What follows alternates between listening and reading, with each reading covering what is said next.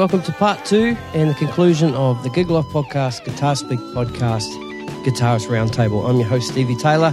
I hope you enjoyed part one. Um, if you haven't heard it, go back and check it out. It's pretty cool. In part two, here, the guys expand a bit more on how they're developing their business.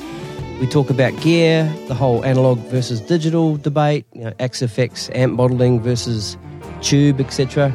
Fender Stratocasters versus boutique guitars. Um, favorite rig, desert island rig, guitar techs, young players who are inspiring, um, playing with a drummer, and a few other listener questions, uh, as well as much more. So, once again, many thanks to Pete Northcote, Chris Kamzelas, Daniel March, Matt Wakeling of the Guitar Speak podcast, Ben Rogers, and Mark Malou for joining me on this Guitarist Roundtable. It's been a real blast. So, ladies and gentlemen, here it is, part two of the Gig Life podcast, Guitar Speak podcast, Guitarist Roundtable. Cheers.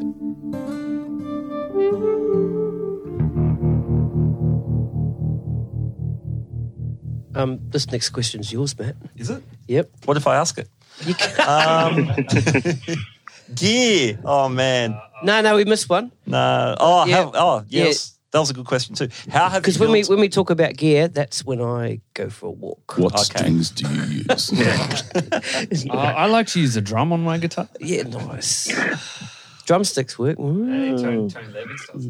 We, we've kind of touched on this. How have you built your business? But is there anything to add on that? Like the idea that I'm the only one with a day job. How I built my business, I, I went and got did a music degree and became a school teacher, and uh, that was I that. went. I went and didn't finish my music degree. I, I left. I Nearly. left- You nearly yeah, I got left there. on my last exam.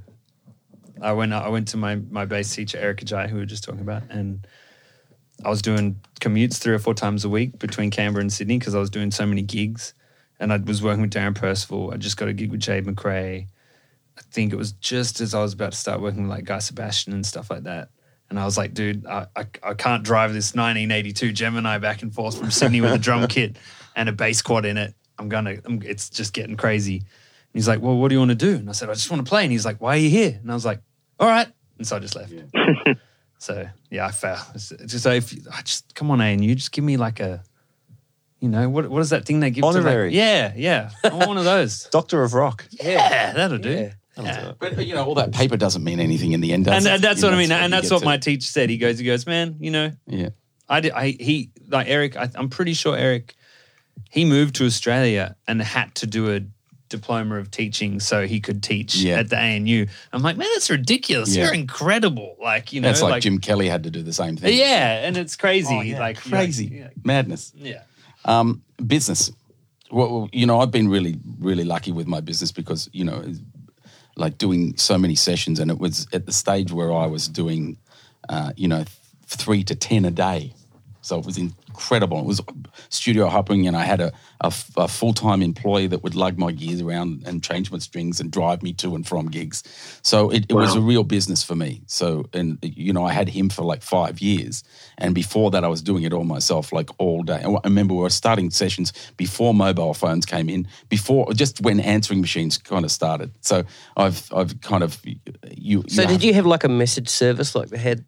No, I, I, we had it in those days. We had an answering machine, but you would drive to your session and come home, and there'd be a message on your answering machine. Oh, right. And then eventually you got these answering machines that had a beeper, so you could call from any phone and you could beep into it, and it would play back your messages. Yeah, right. Right. So when mobile phones came in, it was like whoa, it was a trip. So so, but business for me was always about uh, putting all the money back into my business. It was always about buying great gear, buying the best gear, and being able to use it. And and you know, if if if there was something that needed a mandolin, I'd go and buy one Yeah, and learn how to play it. Right. So everything went back, money went back into the business, and it kept kind of snowballing. And and and if there was a style that I didn't uh, know how to play, I'd learn how to fake it. So I just kind of kept adding and adding and adding and adding, and then I got robbed three times in the space of four months. Lost everything, no insurance. So it totaled me and totaled me. So that's when I moved into the city and, and started again. It was the best thing ever. But um, there, the the business side of things, I've always had an accountant. I've always had a bookkeeper, and um, I'm pretty solid with everything that I do. So I collect emails. I have boxes for everything, and I'm not anal by any fucking means. I'm pretty loose, really. But I know that as far as business is concerned, you've got to have your shit together. Just you know, this is not just waiting for the phone to ring and then doing a gig. And uh, there's there's certain things that that I adhere to. I believe that email is um, is professional. Uh, I, I kind of think Gudinski doesn't book um, Madonna via Messenger or or an, an app. It's like everything should be on email at least, and then there's a trail, and it should be, and it's easier to. to so I have those sort of business things, like little things that work for me that I maintain. Okay, so if I was to hit- hit you up and say on Messenger, Pete, can you do a gig?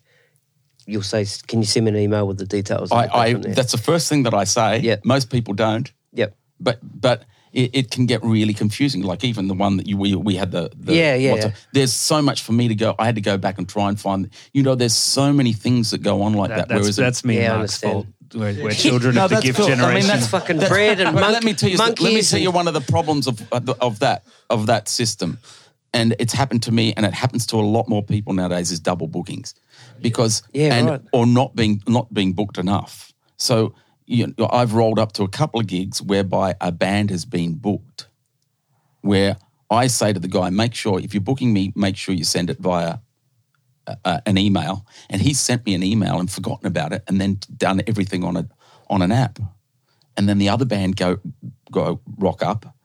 And it's really it's a mess because we have too many platforms to go on. Yeah, right. But I like to think that the emails is the the answer to it all. But uh, you know, getting back to the business of how to maintain it, I think you know, and, and I was never one of these people to, to um, to get superannuation, but I was lucky enough when the 80s, my brother's friend started working with AMP and she said, just put $100 away a month. And I started doing it. And then it snowballed. And then AMP listed and I ended up with a thousand shares for nothing. And then, so little things like that start to happen mm. as far as, you know, like as you get older, you've got to kind of think of those things. And I never used to, but I was lucky that things happen. But again, business, you you you keep pouring back into your business. If I do a gig and it's worth three hundred dollars and my parking fine is two hundred ninety nine dollars, I'm winning. Do you know what I mean? Because I've gotten to do the gig and I've proved myself and I've so I always think in, in that that term rather than how much I, I'm the sort of person that goes, what time do we start rather than what time do we finish? You know. So it, it, the business it, it boils down to a, a number of things: how you present yourself, you know, um, what you dress like, what uh, how you've learnt the material. It's all those things that are that are basic. And I think that I learnt that from looking at any major um, corporation. Like I think, what does the uh, foyer look like? How's the service? How's the staff? How's the follow up? And so everything, you know, I used to put out brochures to to studios with all my gear, how much I charged, what the future was. I always had um, video recording, video sessions, and I would do stuff overseas. Nobody really took it on, but I had it one of the first. You know, it was black and white video, Right. so I'd always maintain, try and find new things to keep it going. And it wasn't because I wanted more work; it's because I loved it. Mm. Anyway, I've spoken enough there. No, that's cool. Um, that's gold. I, I think Pete's bang on. I think the whole preparation for business is to create those opportunities for work. You know, if you're not putting in the hours, if you're not buying all the right gear, if you're not making yourself a desirable product, which is what we are, if we're playing guitar for people, then those opportunities don't come. By the way, I've got a lot of gear at home from the 90s lexicons and rack stuff, switching systems. And if you anyone that wants to sort of go back, yeah, I might- that lexicon sounds like a bar. yeah. There'll be a link in the I- show notes. Reverb shop. Re- I've got a rock Got, a rockman. yeah, rock and I've got a core gay too. Oh, I remember the A2, yeah. see, I'm I'm the bad end of the business. That was good. I'm I'm the guy who uh, didn't do any of the. I'm one of the many guys who uh, got to a certain point and went, "You mean I have to do the last ten years of tax?" I'm that. I'm one of those guys. That. Who, yeah, I had many because I just played gigs. Yep. And by, and I like to drink and hang out and party, and so you just like you know, and and and and that time where I I guess I was the end of that era where you you still carried around your paper invoice book and you'd get cash for a gig. So I remember when I first was living out of home, I had like an old Nescafe Blend 43 jar full of cash. And that's how I'd, I'd pay my rent, you know, and my bills. And I'd like, oh, yeah, oh, yeah, yeah, here we go, let's go. And that's, and that's how you'd live. And then people like, oh, yeah, sorry, man, this has to go into an account. And I was like, oh, what? I need an ABN. What? You know, so uh, Well, that's why I always had an accountant, and had, because Yeah, I didn't want to deal with that shit. It was too much. I still would know, have no idea how to fill out a tax return. and, and that's and that's I mean I came I guess it was because I was like I yeah moved out 16 17 was doing gigs from about 13 um and then was just getting enough money that I'd stopped working a real job at 15 16 so then there was no super no one was doing tax and I was getting cash gigs in Canberra all the time and then because I was young and hungry, people would be like, "Hey man, we'll give you um, you know, hundred bucks to do this three set gig." Yeah, I'll do it. I'll do it. Right. Yeah, I just spent hundred bucks. So I was probably working for way less, having the best time because I'm getting given a hundred bucks cash, and I'm like not even old enough to drink yet, and people are signing me into bars, going, "We'll look after him. We'll make sure he's a good boy." Um, and uh, and then I moved to Sydney and and it just got to this point where like when I started doing bigger gigs where it just like all kind of comes down on you like whoa whoa whoa whoa. Where's your tax? We need your tax. I was like oh no. And so it really took me probably three or four years to get my financial side stuff sorted. And I was lucky because a lot of a lot of people when you get stung by that stuff it you're gone. Like you and that that's a piece of advice for people nowadays is don't be like Ben. And uh, like it was great. Well you know like it was great until it caught up with you and then it's really bad you know. And I know a lot of my mates have had been in that same boat where you know it'll just it can get really really rough um like uh like ba- I know people have gone through bankruptcy and stuff like that and they so they can't like basically their career gets like stopped because you're like oh I'm bankrupt and people are like oh oh oh I just oh, oh okay you know so Look, I, I, I hate to butt in again. I think it's really simple. It's, and I do clinics on this stuff. And the, the clinic that I do is called How to Make a Better Than Good Living as a Musician, right? Because that's what I've done. I've been really fortunate, but it's it's really simple. And the first thing that I I come up with is be presentable, look decent. You know, it's it's it's something we kind of yeah. Well, I mean, but you know, like that's fashion. Whatever works. I mean, you wouldn't do that at a at a at a wedding, right? But you wouldn't wear a suit at a at the boat shed. well, maybe you would. So, so the thing is, dress appropriately, be on time, make sure your gear works. On the amount of times you roll up to a gig and the bass player's amp doesn't work, or you know, all that sort of shit. You ought to be. I've got two amplifiers in my car at any time. I've got. I always take at least two guitars. So you do all. You get those things, and that's from doing sessions galore. My guitar was always. My car was always filled with guitars. It's it's true. The the day I I always remember like it's that two guitar thing or I remember doing a gig at Lazot's in Kincumber and I was like had the two acoustics and I was like, oh, we're just doing the support. I won't need the other acoustic. And at, at it was like a bit of a slog down to where the car park was. And we were like three songs in of like eight songs and Bang. two strings break in one moment. And it's just me and Mahalia, and I was I looked at her and she just looked at me like you, idiot. And I was like, I'm sorry. And I just had to run down to the car. And she's like, Yeah, so is everyone having a nice night tonight? Oh, yeah, it's great. You know, it's wonderful. Like, Yeah, but you get caught out once you don't ever want to go through it again. totally, totally. And that was that one time. And it's like, no, no, never again. All the time I uh, did a gig with Darren Percival. He's like, Yeah, we're all going to wear suits. And I was hungover from partying hard the night before. And I grabbed this suit. And I was like, Yeah, well, this will do, whatever. And I'm like, What's the gig for? And he goes, Oh, it's a fashion awards. And I was like, Oh, yeah, yeah, cool. And we get there, and I've got two different colored pinstripe top and bottom, like fully mismatched. And I was like, oh, I look like such a tool bag right now. that was embarrassing too. You know, the other thing is, is like I have a rule that the band, most of the band don't stick to anyway. But I've I've said it; they all know it, and that is no alcohol before you go on stage. If you want to drink, take a drink on stage, go for your life. But let's all be on the same level as we are when we first start. And you know what's really interesting? one day you'll do that, Dan. No. Uh, I, and I think that I, I think that came once when I was playing with Dragon. We were supporting um, uh, Elton John at the Commonwealth Stadium in New Zealand, Commonwealth Games Stadium, 60, 80,000 people, and we're supporting. And it's you know we've been there for an hour.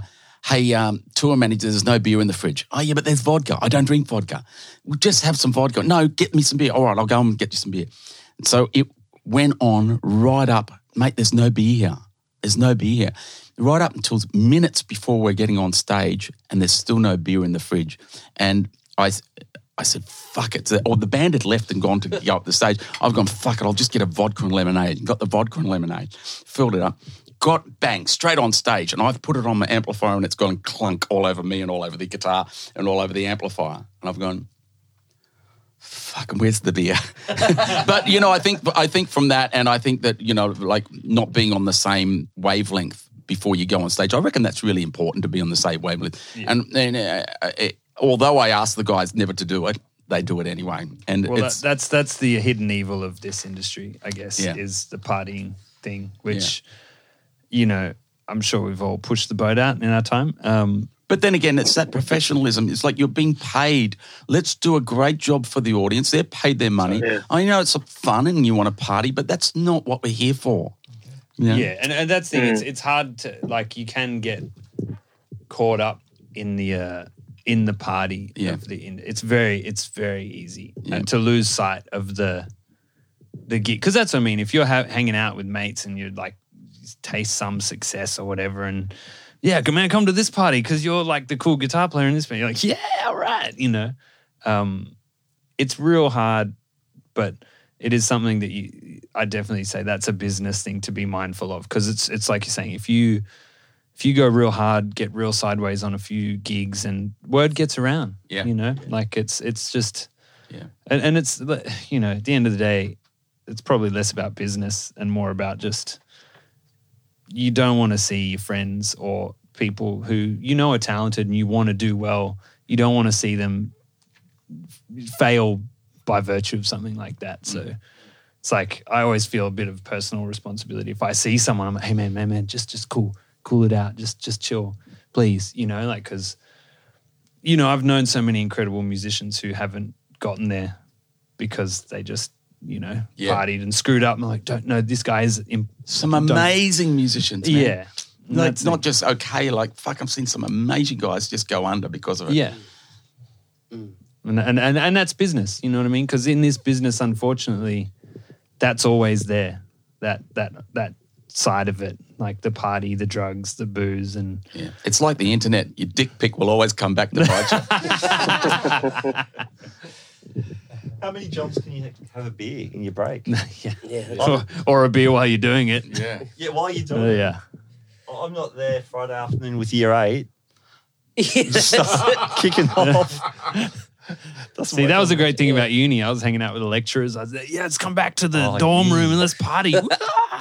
Yeah. How funny is uni when kids out of school, they get to uni, that there's a bar here, oh, Oh, it's mate. open at 2 p.m. Yeah, but see, the thing is, when you go to a music uni, it's like, yeah, the, all the music stuff are there before you. hey, it's Dave Finiki. Hey, everyone. Um, Dan, you got anything to add to that? Building a business? No, I I think the only thing that I would add to it, besides what's been already said, um, said already about rocking up on time and Mm. you know being a nice guy and all that, um, which costs you nothing, and learning the parts if it's an original gig, especially.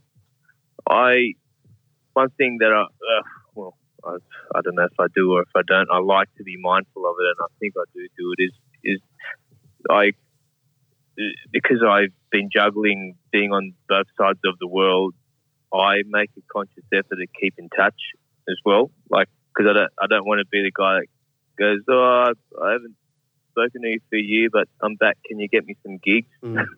or Mm. be that guy where it's just like, you know, there's there's nothing there. And, and plus, what all the other guys were saying before, like the guys you you, you get, you're kind of there for a hang. So you get the guys who you want to I guess um, you, I much you'd much rather put on a, a guitarist that would learn their parts and be a cool hang than some guys immensely talented, but he's an asshole. You know what I mean?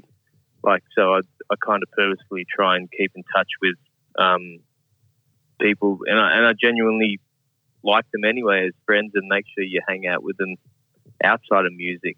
Like I, I, I actually find joy in that, and that, and once again, well, I know Ben and I have brought up Yanya, but that's the cool thing about Yanya as well. Like he'll be down to have a have a hang at at whatever time, you know, um, or whatever. And I think that's a part of um, the kind of I don't know if you'd label it professionalism of it, but I, I think it's a massive part because, um, yeah, it, it does. You know, not that I'm in it for more gigs, but it does get you more gigs. But it also makes connections stronger, and everything's pretty much run on connections and relationships. You know, but that's pretty much it. Good stuff. Plus everything that Pete said. Yeah. Hey Pete, can I get the number of your? All right, let's talk about gear. Well, let's you talk about gear. Um, I've got a lexicon and uh, yeah, which one? Which one? Which one? Rockman. Man, that, all that the old rack MPX stuff. is- G2 that with old, a with a switcher. I've still uh, got that. I've still got one of those. Yeah. Yeah, it's like those old Korg SDD. Oh, is it SDD? What's the what's the one? Oh that, yeah, like, the the, the the delay and the reverb. the delay. Man, that stuff is. you know when I first got that lexicon, you know how much it was with the pedal board? Five grand. Yeah, that'd be right. Yeah. Woo! And I, s- Those were the I days. people sat up, I complaining sat about up buying for a- two days programming it. There you go. Just sat there, just night. It was great stuff. Day. It was great fun. They were great Seriously. things. just from excitement, you know. Anyway, Yeah. Do you guys like because because that's you know like I guess uh, you're, you're my age right? You're a little younger than me. Oh yes, young. You're the young. Well, how old are you? How I'm old? 36. 34. Am I? Uh, hang on. Dan's am I, how old? 1983. Am I? 32. And Yeah, how old are you- you, Chris? forty-six. You could all be my children. We are. well, in a way, we are. Maybe you are. Come on. Yeah. Well, I'm 60 next year. Yeah, I was fucking when I was 14, mate. Don't edit that. Whatever you do. No. Um, You can be my uncle. Yeah, That's right. but but you, that's something you you guys you guys have seen gear go from like Oh, what you're man, talking about that that period Yeah. and and also but then it it, it always kind of comes back to like you know like Dumbles or a Marshall Plexi or Well, like how do you feel about it now that we're in the That's digital really emulation age because it's like it's like digital came went sort of came back went a bit and now it's like back back with the whole axe effects all that I've seen it all and I've been through it all and I'm I'm completely digital and I have no desire to go back to tubes. It's it's you know, I remember sitting at my studio once going, All right, here's tape and here's the same thing, some drums on tape, and here's drums off the computer. And I remember going, Yeah, okay. Yeah. Yeah. Yeah, I could hear the difference. I thought if I'm going that much to try and hear the difference of something, I'm wasting my energy. And Yeah. I tell you what, I love the digital world and I love the Axe effects. It's my, I haven't, I'm never going back. I'm in there so much now. I love that world. Yeah, I, that's, I feel like in terms of, I guess, all of us, like we're sitting here in a room with an Oxbox. Um, it, it Well, that's does, different well, that's different, but it's Yeah, kind of half of it, isn't it? Like because it's, you're still getting. Uh, you get the front end of the amp, but Well, the back end is the emulation. okay, the- so like that's because I've got the medium. Helix, I've got the Helix, Oh, right? yep. And they're all modelled amps. They've done the whole, you know, whatever they do, scientific thing, off an amp. You know, whereas the Ox is really everyone. Everyone's got the Marshall, their own Marshall Yeah, with. There might be some other the chip's broken or the some treble other bleed capacitor. Yeah, yeah. blah blah blah, which makes it really unique. yeah. You know, And do you So- worry? That's what I mean. Do you, do you guys worry that because we're going?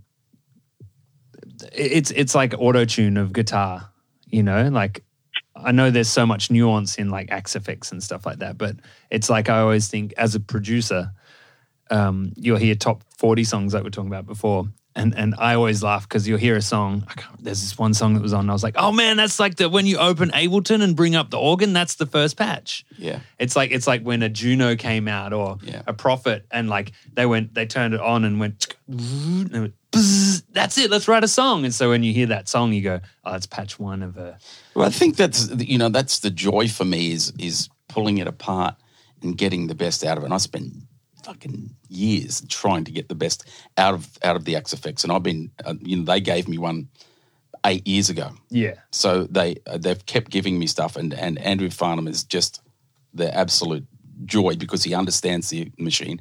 And I think with Axe Effects, they are a little bit, you know, I I don't want to put anything down because they're all amazing, but Axe Effects are really beyond Yeah. with what they come up with and what they do. Their updates are incredible. The guy Cliff and what he what he does, he's a he's more than a boffin. He's a fucking Well, that's that's what scared me about it because it's like that's what I we we used on Jimmy's last tour as we were saying before, and it was just frighteningly Yeah. deep the detail you can get into. Whereas I tried the hate the Helix, the stomp, the floorboard one, and that was cool because I just basically pulled it out, plugged it in, went oh sick, cool, Yeah. this is fun, Yeah. and then and then I've played a Kemper as well, and that's kind of in between the two a bit, you know, but tonally I, I preferred the axe, which is why we ended up using that on, on the on the road. I think the versatility and the the um, you know create like I find myself waking up in the morning going, oh, I could just compress the top end of that amp and get the bottom end, and then I, you know I could put four amps on. I could put you know you can come up with all It's these endless, ideas. it? It's Yeah. just it's you come up with a creative idea and and you can select it live. Like my thing is like because I improvise a lot on gigs, I want to have things at my foot. So I can do things like mm. change a cab, Yeah, you can suddenly be or playing put- through add a- Fenders. add, a, I- add some air to the cab. I or- think they've all got something to offer. That's Kemper, right. Yeah. Helix, like the Helix is like having literally pedals. At, It's- like yeah, that's what I liked about it. Is that like it's on you the can floor and change like- all your parameters. It's like having a pedal board. yeah, Like you just go. Yeah, but, but they're done. all like that. They're all like that. Yeah. You can say that, and the thing with the Axe Effects now is you've got uh, with the FC12 is you've got ten buttons on board, and they do four minimum four things, right? Each, so you can have you can assign them to anything. Yeah, but I mean, like, um, you could. Have you mucked around with the Helix? Yes, I have. It's great. Okay, yeah. I love it. Mark, Eddie- Mark's just there going, man, I just want my Fender in a fuzz. yeah. hey, I, I'm, I'm, um, I'm, I'm with Mark on that. Yeah, Like- but- but like, I still want the amp. And that's what I mean. Like, but, uh, like I, I'm I'm torn because like we were saying at the bef- I think we weren't recording yet, but on a big tour, you can't deny the ease of use of an Axe-Fx or when you're doing shows. it's all convenient for. that's like, uh, but but then when you go home, like it's that thing of like I still want a germanium fuzz that's crapping out a bit and it's hot and so it sounds different. And you're like, oh, You know what? The pedals don't Helix, Axe-Fx, whatever you want to call it, like any one of them, they're not the same as the pedal. They're just not. Oh, I see. uh, I don't, that's like saying to me that that recording on tape is No, different what- to no, computer. Here we no, go, what- here we no, go. No, Just- what, no, I- I mean. Because I have no No, problems with it. No, no, I'm talking about the pedal side of it, not the amp side. No, I'm saying the same thing. Yeah. You check out what's Axe-Fx has gone as far as all those pedals, man. I, I have to say, I went over to Petey's place and he showed me the rig. I'm analog all the way, but the detail that Pete pulled from all the sounds, man, I, You know, if he gave me that rig tomorrow, I'd be like, yeah, I guess yep. we could all go on. And, Yeah, that's right. It's right. It's personal. It's a personal thing. I we're know arm for me, wrestling. it's, you can't see, but we're all arm wrestling. it is, and it's a personal thing, and and I get that. I think just as far as I'm concerned, I love it. Not. I love my amp because I've never really loved an amp. I've always been searching for the. Mm. I fucking love it. Mm. Like I'm gone. Yeah, I there's want to not- go home and jerk off over it at the moment because it's just oh. it's so good. But But you're going to see that's, the that's, parameters. isn't? Here's the parameter. Well, that's what I mean. Like, I guess I was asking, or you guys as guitar players, like, is there one piece of gear, like, from like if if there was one thing that you've played or have that The, when the, you the desert when- island rig. well, It's no, what, it's the- what Matt, Matt yeah, said. Yeah. kind kind of that, but just that one thing that you just always come back to. And Is yours go, Dumble? Is that the answer? No. I. It's funny because you said everyone's going deep. I, I like going deep, but the one piece of gear that I can't do without is the guitar. The rest is fine because Yeah. you can make it mm, work. Yeah. Whatever you go through, if if it's your hands and your mind, it'll work through anything. You just got to spend the time finding what that sound is. But having said that, if I was to choose another piece of gear, it'd be a super reverb, sixty-five. That one? Yeah, that one. Yeah, it's true. It's true about the guitar. It's it's funny. Like I, I'll never forget.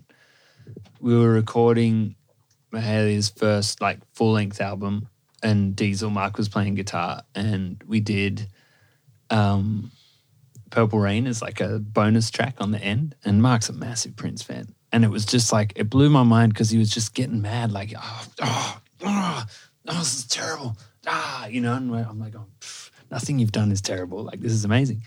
And he goes, I just sound like me.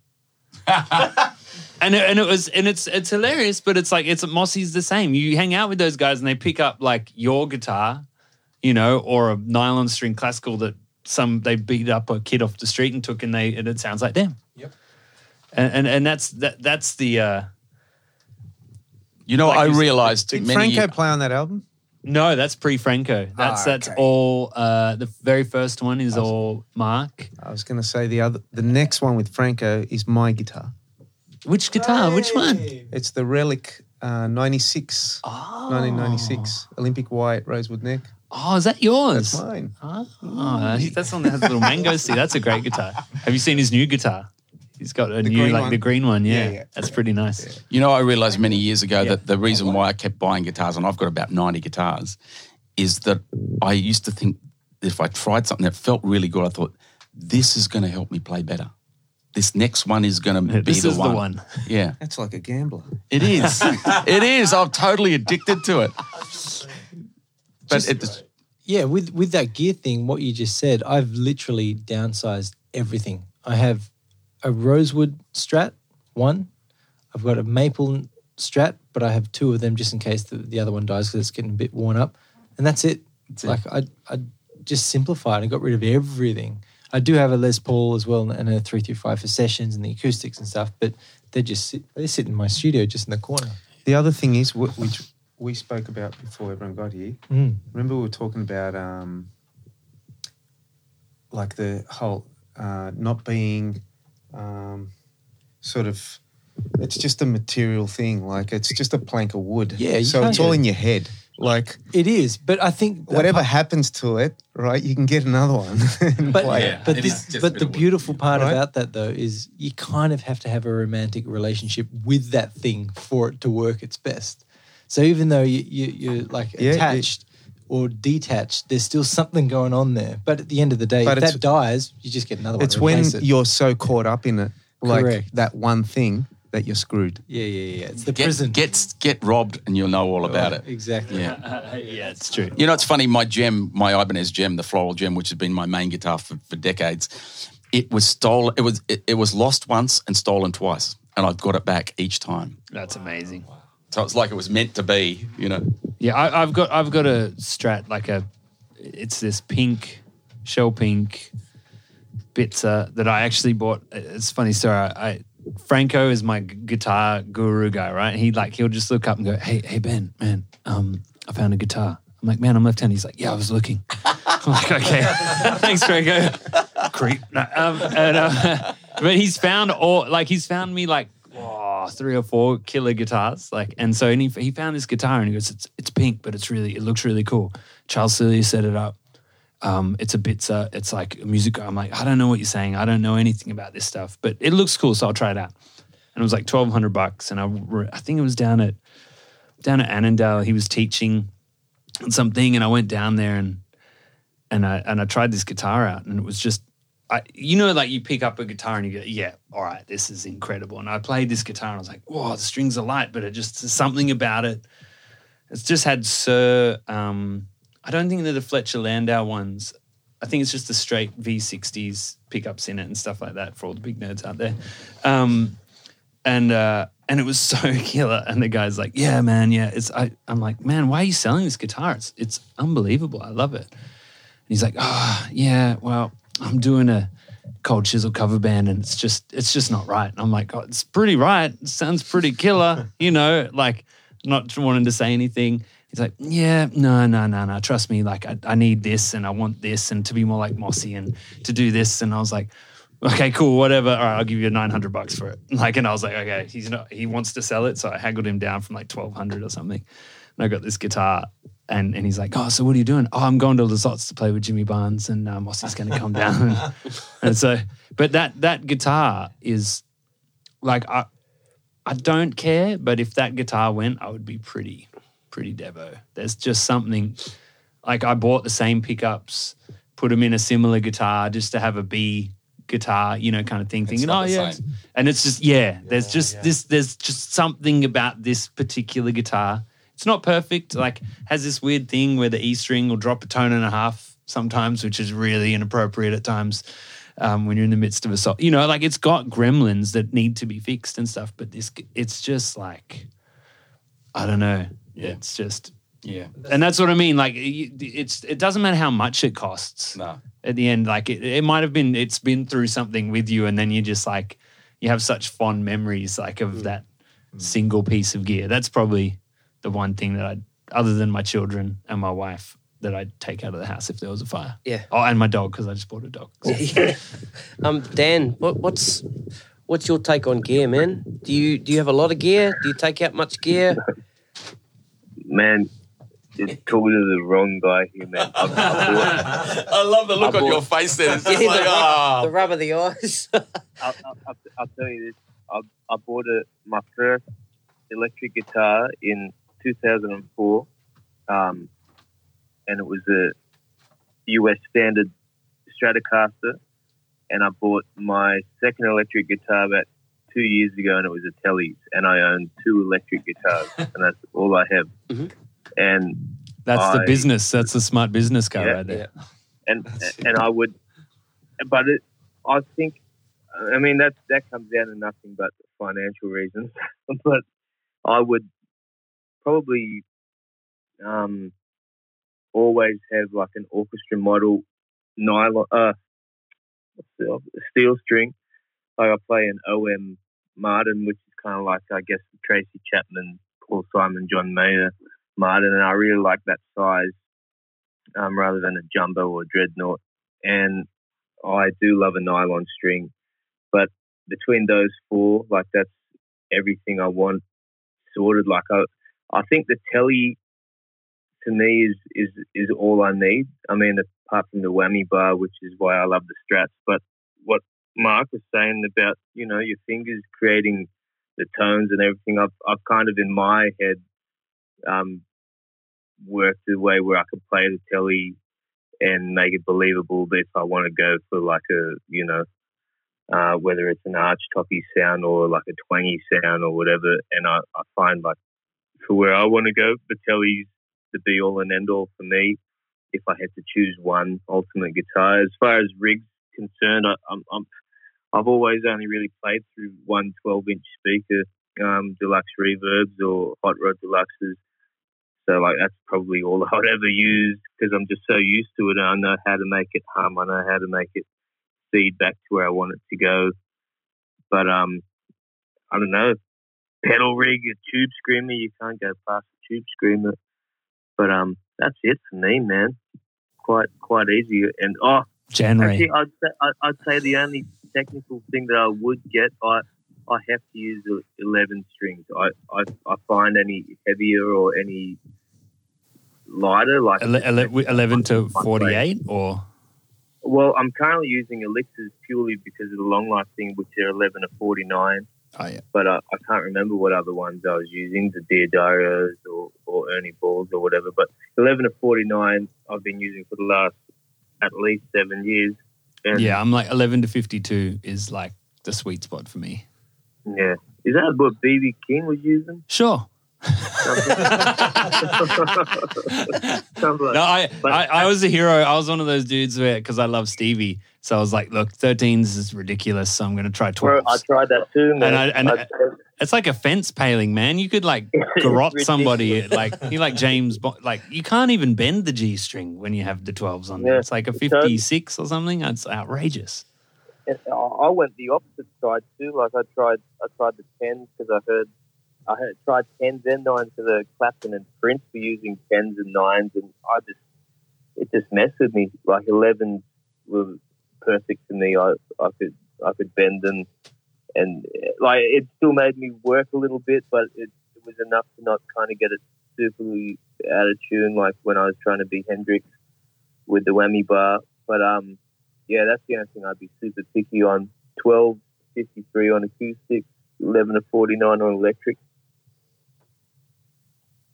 Just, yeah, just on those string things, I think for a lot of guitarists, there's a lot of myth around strings and tone and all that stuff. And someone said to me a long time ago, if you can't pull tone from tens or nines, don't Wow. don't play guitar. I, I use 11s, but Winter used like yeah, Eights. right? yeah. I mean, it, it's it's in your fingers. It's not in Well, it's the action. external. It's the action. yeah, and that's where your personal preference of how So it feels comes in. Light strings, higher action. yeah, it's interesting. Yeah. Yeah, Right. I, I think as I get older, my action gets higher. yeah. It's- mine's pretty. It's really interesting. Like it used to be, you know. mine's high too. it's- So, what- so being a drummer, Yeah, here we go. explain to me why why is that the case? the gauge. Well, why with a with, a action. yeah? What why would you have a higher action with a smaller The gauge? string's tighter string? with a heavy heavier gauge. So Right. with with the looser gauge, you get more vibration like that, and it'll okay. probably hit the It- fretboard it'll and die with out. frets. Okay, gotcha. Cool.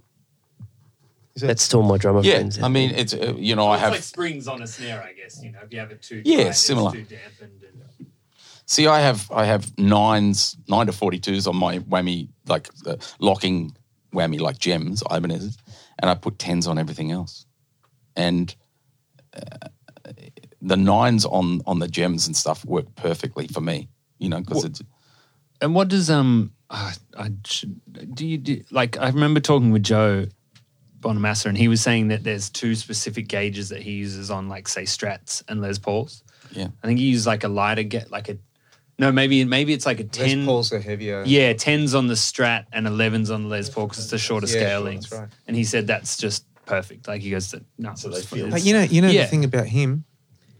He, I don't think he's got high action. no, it's No. not crazy high. Yeah, It's not like it's crazy lowish. low. Yeah. And the other thing is, I remember reading an interview where he um, he doesn't wear frets, so he's he's not a he doesn't grip really hard. no, no. You know, Look at that poor bloody guitar Yeah. behind you. yeah. That's Yeah. a that's a technique thing too. yeah. oh fuck, my techniques, Yeah, fuck man. I, I I like I go through strings every every gig. I'll change strings, and I I will easily go through two to four picks a song. And you've seen the picks that I use? Yep. They're massive. And it's just I've, I do and- that, and but I, that's because I dropped them. and I bend I bend sometimes just bend so far out of tune. are they one point five? One point five. but I'll easily go through two two of those a, Oh, wow. a song. A song. Do you, have you refretted your guitars? Like, do you have to refret them or not? Uh, my cream strat's been about four. It's probably coming up fifth. Refret. How's the neck on it? Is I'm going stainless steel Yes. Ah. because I don't want to lose that guitar. Yeah, yeah.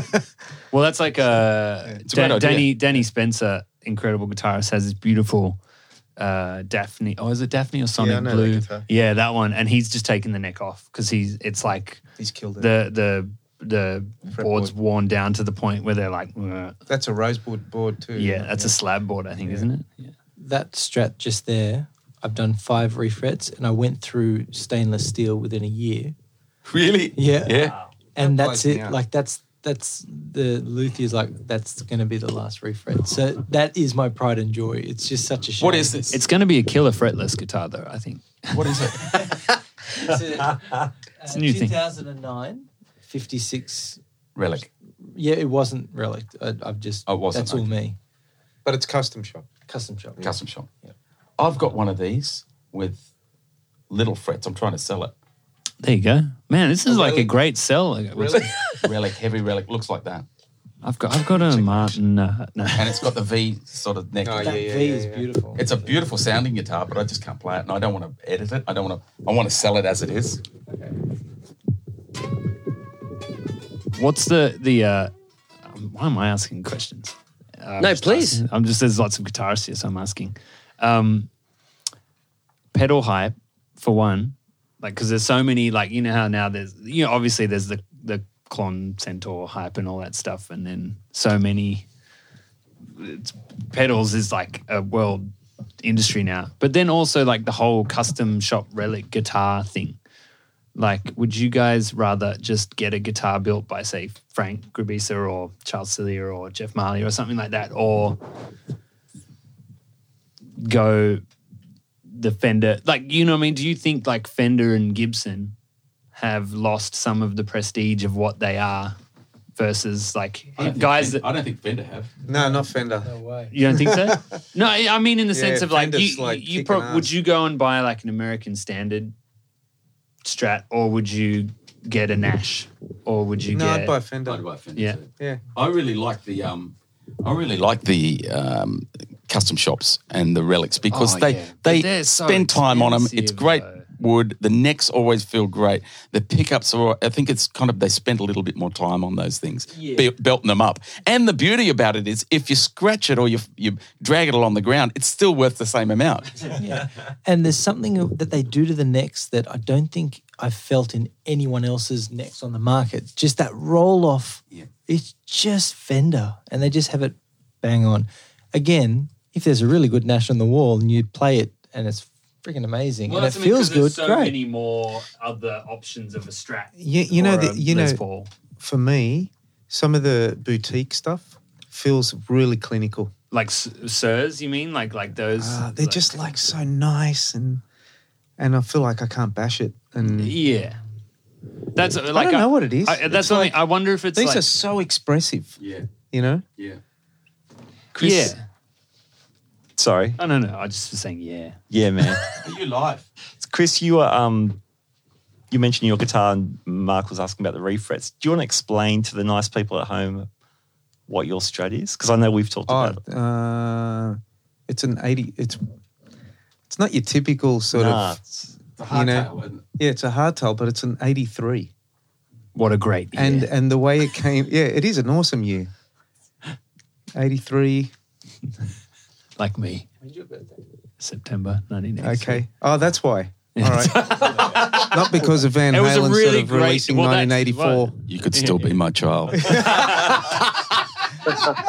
It was a very good year. That particular Strat came out. It was weird. Like it, it had uh, the input on the, the um, uh, on what the do you call scratch it? plate. Scratch plate. I think it was the yeah. Dan Smith era. I think. Yeah, scratch plate Yeah.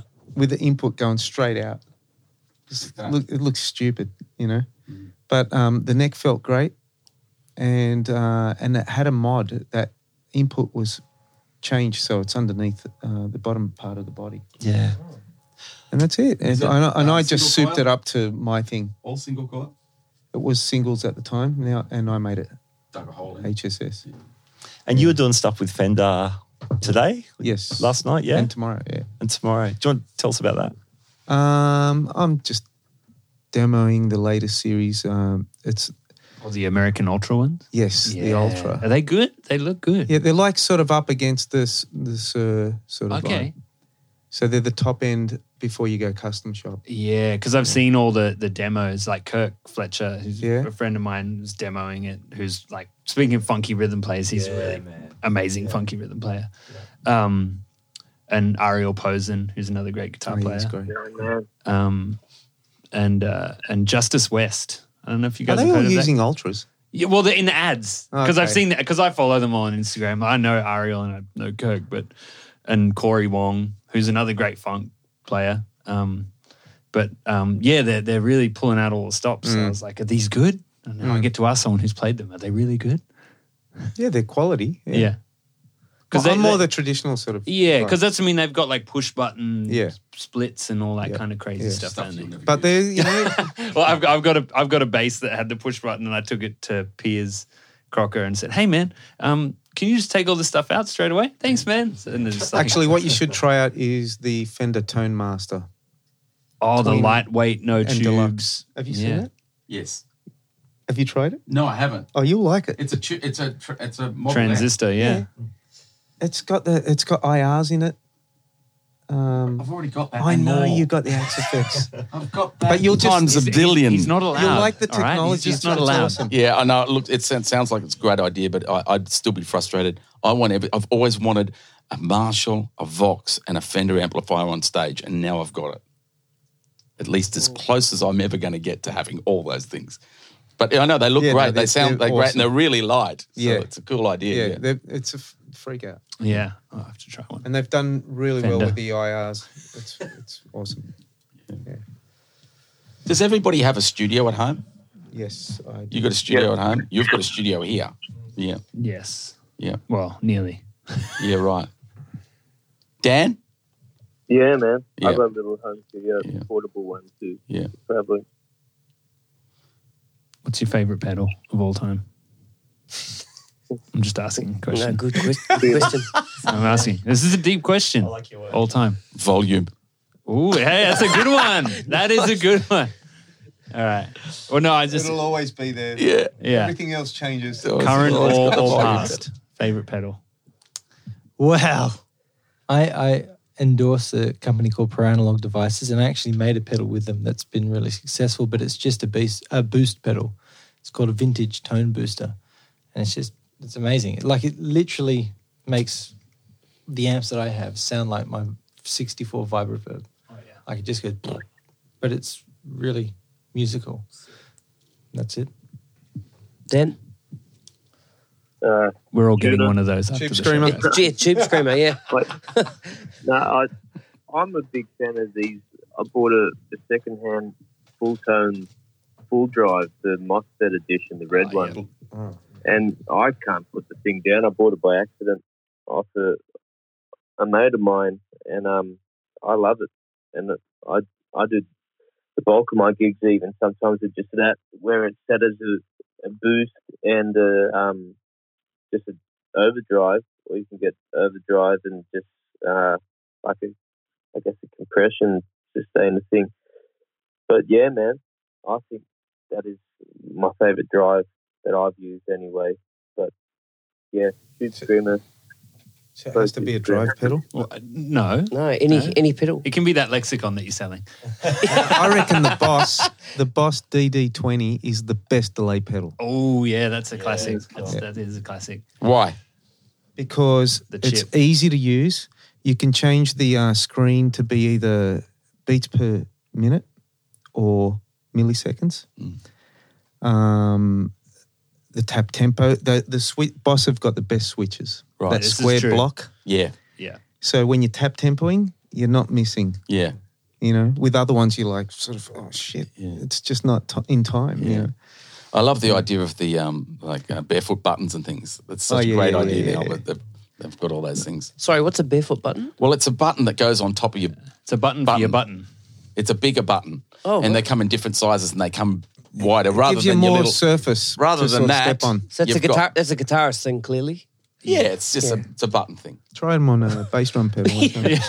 It's it's like putting a really big shoe on you. Yeah, yeah. That's, that's, that's the picture I had in my head. Yeah, that's pretty much it. right. Yeah, gotcha. DD twenty. So not not a classic old like what's the ori- the DD uh, three? Was that the the? the Oh, we've original got one of them, Yeah, but yeah, no, the DD20 take the it future. to any gig. yeah. Yeah. I have to look them up. I don't know which one it is. your favorite What's pedal? your, what's your favorite pedal? Um, I had a DD20, loved it. It turned me into a delay snob because instead of just having one Strymon delay, now. You got a Stry- are you on the Strymon? nah, I'm using um, I've got a Boss MS3 switcher. Oh yeah.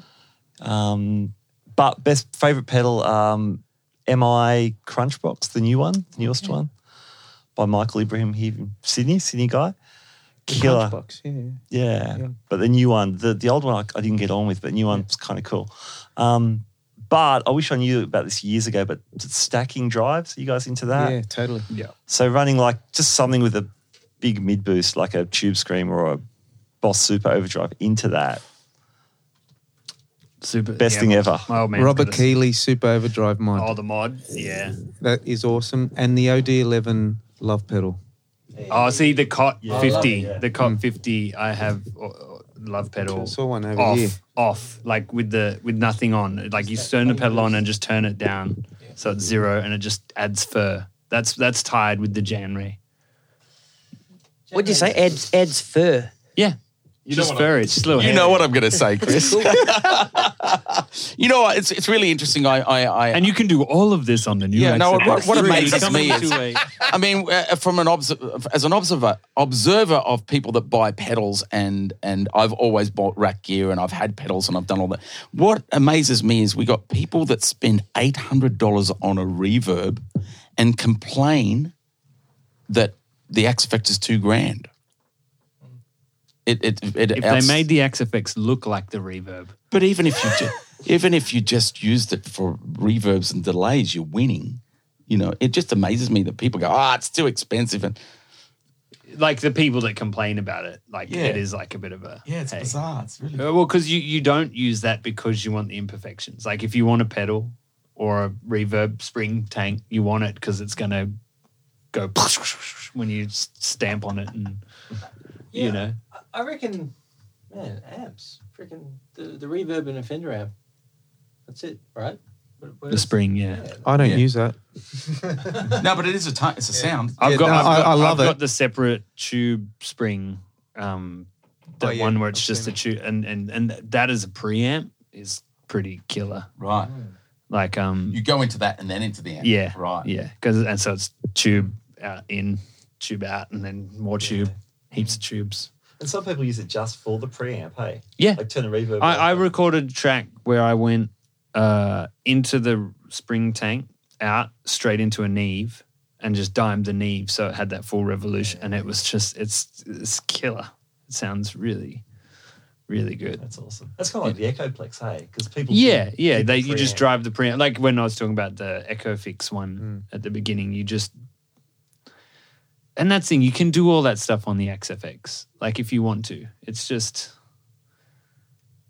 I think it's more it comes down to the tactile nature of like Yeah. if you're someone that prefers to have like a That's heavy right. metal pedal, Yeah. stick it in the ground and love doing that and going, oh, it's not quite right. Then But you know, I mean, I know it's a sound. It's a thing when you plug, you know, you, you go into pedals and then you you hit an amplifier. But see, that's all well and good if you're a clean amplifier sound and you use mm. distortions. and that. But if you're, I mean, I've never liked the sound of pedal distortions, and I've always gone for amplifier, driving the amp. especially in the studio. Like, you know, it, I've always had amplifiers as distortion. So, and it always amazes me why people spend eight hundred dollars on a reverb and then plug it into a preamp and go through an amplifier and then into a, a guitar speaker. reverb, you're saying. All you're doing is distorting and coloring a, a reverb. Reverb is something unless that, like. I like to, because I've worked in studio all my life, I like that sound of do whatever you need to do, mic it up, and then put your stuff on. yeah, like post reverb post. Yeah. Well, and I guess then you get into the whole effects loop thing. Like if you put your delays and reverbs. Well, you know, the other the thing is a delay will will will will react differently if you put it into a, a, an amplifier because Yeah. you know you, your your tone of a delay is determined on input, right? Yeah. Like anything, and so each delay is going to sound different. And now that's a sound. I get that, but it's not like you can do that digitally if you want that. Yeah. Oh, totally. Yeah, it's it, it's Uh, when I'm talking about pedals, I'm not speaking about an overdriven amp. I'm yeah. You go you go clean amp, right? Yeah, I'm the, I'm the same. Like I, Yeah. that's why I got the Suhr SL68, and that's just volume for days. So it just is like a f- wall of clean fatness. Yeah. I've got like a Hiwatt 412 cab with 400 watt speakers in it, and it's just clean. Then I've then I used to have like the Cot 50, a Timmy, and a Jan Ray, and maybe a fuzz, and I would progressively stack the more I couldn't hear on stage. You know? Can I, can I ask you a question, Pete? Um, for the Axe-Fx things, I'm, I'm all for the the options and things, but when when you're on a gig, and especially if you're going from amp to amp, um, like what's the tweakability like? Or if you're in a different room, because I know you test all your sounds in a studio, you don't just do it at home. You No. you play them loud, but when you're on the gig, how well, do I've you? got to the stage now where I know what my speakers sound like, so I can I can actually. At first, I didn't. I couldn't do this. I couldn't go write sounds in the studio and then take them live. But now I know how to do that. Okay. So I've I've got that down. So I can take my rig upstairs and no no monitor, and I'm fine. I think that you know I have banks and banks of stuff. So I have. Uh, I mean, I found the ultimate speaker uh, IR So I use that on everything. Yeah. And I occasionally add things that I, I, I like, like a 112 or something. I never use a quad, quad because when you're modeling a quad and they're, they're, they're, they've got microphones everywhere and they, they're, they're modeling bottom end of a quad, like back and front. And, and, Yeah. and then you put that through a monitor that has its own bottom end, you're just screwing with bottom end and you're just doubling up on bottom end. So that's why I think a smaller speaker works better, sounds tighter.